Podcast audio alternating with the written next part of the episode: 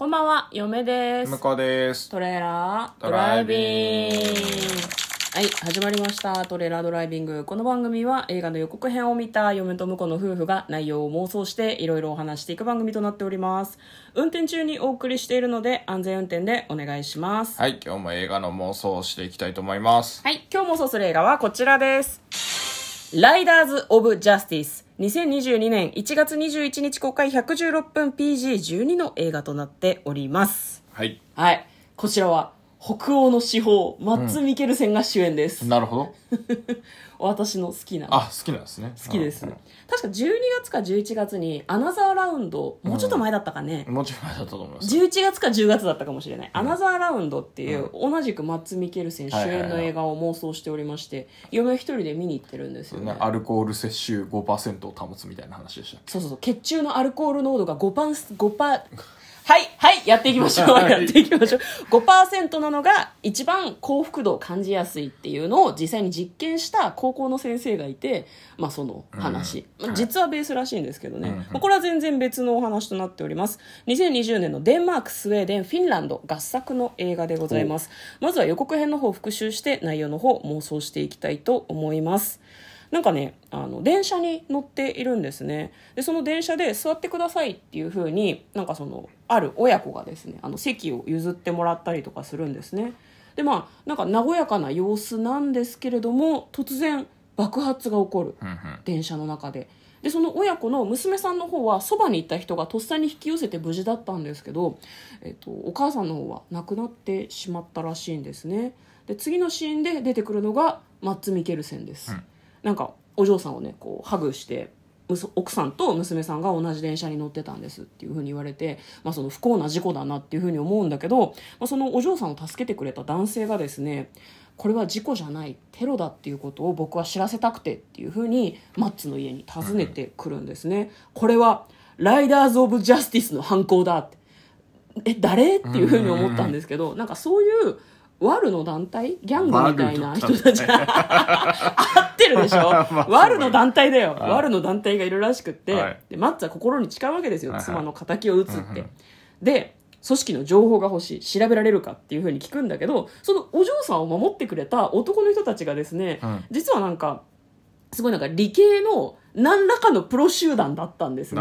顔認証のプロとか、だからなんだろうな。テクノロジーでこうなんだろう敵を暴いていくみたいな感じの人たちと一緒に組んでやっていくんですね。だからそのマッツと奥さんと娘さんの立場に同情したのかもしれないよね。知人じゃないみたいな感じの様子だったから。でまあ ROJ ですねライダーズ・オブ・ジャスティスのリーダーの家を発見してですねそのイかれたギャングギャングだね、ギャングの家に会いに行くんですけれどももうそっからはもうそっからはもうそっからはもう暴力ですよ。まあそのマッツが奥さんと、まあ、その傷つけられたお嬢さんの復讐を仲間たちと一緒にやっていくというような作品のようです、はい。では内容の方妄想していきましょう。トレーラードライビング。はい。はい。これ来たんじゃないの？来た来た来た来た。嫁復讐だ復讐。復讐ものですよ。復讐だ今もうストレスが溜まってるから。ものですよ。いいと思う。もう見に行こう。絶対見に行こうこれ。もう終わりですこれで。お 見に行くから。終わりですっていう。見に行くから妄想とかいいわ。妄想しなさいよ、妄想。え。だからあれでしょ？マッツがん。ボコボコにしていくんでしょ？ライダーズ・オブ・ジャスティスを。そうね。うん。まあでもね、これ、この中にね、ライダー・オブ・ジャスティスの回し者が一人いるんじゃない？このってどこ？このメンバーの中に。はあ。理系の仲間と思われた集団の中にってこと？実はいるんじゃねえかなっていう。俺だから最初にさその、電車に乗っててうん。うんうんうんテロに遭ってたじゃん。で人助けてっていう。ね。だからそいつ怪しいなと思ってたんですよ最えー、初。なんで？ライダーズ・オブ・ジャスティスの仕業だってマッツに言ったのが、何のために？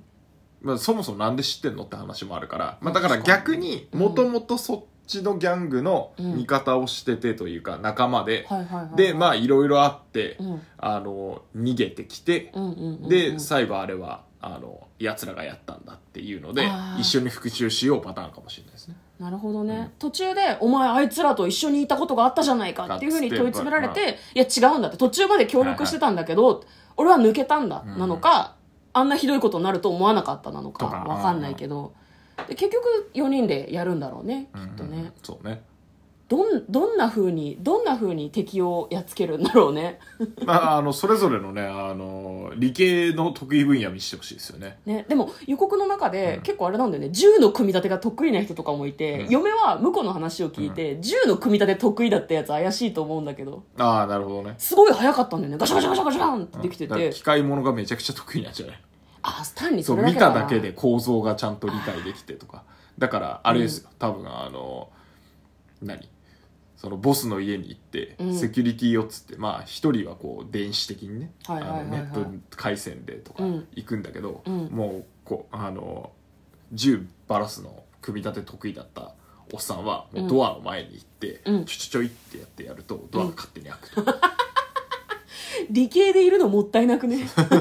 泥棒まあスとかになれーパーエばいいんじゃンジニアないなんだろうね。あスーパーエンジニアそうのスーだからあのパーハッカーみたいなあの、うん逃げる時に車もスピードが出ないっつって、うん。あっちの方が速いスポスポーツカーで来てるっつって。バチバチってこうなんか回線をこうこんなこともあろうかととっつって、うん。ニトロ積んどいたニトロ積んでんの？っつって。007じゃないのよ。なるほどね。そういうのあるかもしれないですね、じゃあ最終的には敵をやっつけて幸せに暮らすみたいな感じでいいのかしらね。なんかまた集合してあのオーシャンズシリーズみたいになっても面白いかもしれないですね。ああでも、うん。復讐がベースだから復讐が終わったら解散して平和な生活してほしいね、やーでもほらよくあるじゃないですか海外ドラマで。うん、実は奥さんは死んでなかったとかさ。ああちょっとなんかその感じだけだと打足味あるけどね。実は。綺麗に終わってほしい。実はみたいのがありそうだかだってもうすごかったよ暴力の応酬が、うん。マッツ鏡見てたと思ったら急に額で鏡ぶち割るしさ、うん。多分ノータイムで銃撃つタイプのああそうですね。映画だと思います、おそらく好きです、でも嫁は向こうにこれ復讐の映画だよ多分好きだと思うよって言われた時に、はいはいやばいと思ったね。過剰に期待してるからよくない傾向、はいはい、そうだね。うん、クソ映画ですよ。全然違います。見てもないのに。いい映画じゃない。大丈夫。あの見るに値しない映画だけど見に行こひどいことを言うな。でもなんかね予告編の中でね、マッツ・ミケルセンってよく北欧の手法って言われるんですよね、でうん。これ自体もスウはいェーデンとか北欧で作られてる映画なんだけどもはや映画界の手法って言われてたからもう大きくなってんだよ。そうだね。手法がう、ね。よっぽど良かったんだ良かったんだよっぽどロッテントマトでもねめちゃくちゃ評価良かったっぽいので。だから嫁はね期待しちゃってんだよな、うんはいまああのすごいねいい復讐映画を見つけたかもと思いつつその記憶を消したい。うん、うん。はい。ということでそんな妄想をしましたか？はい。してみました。嫁と向こうの。トレーラードライビングまったね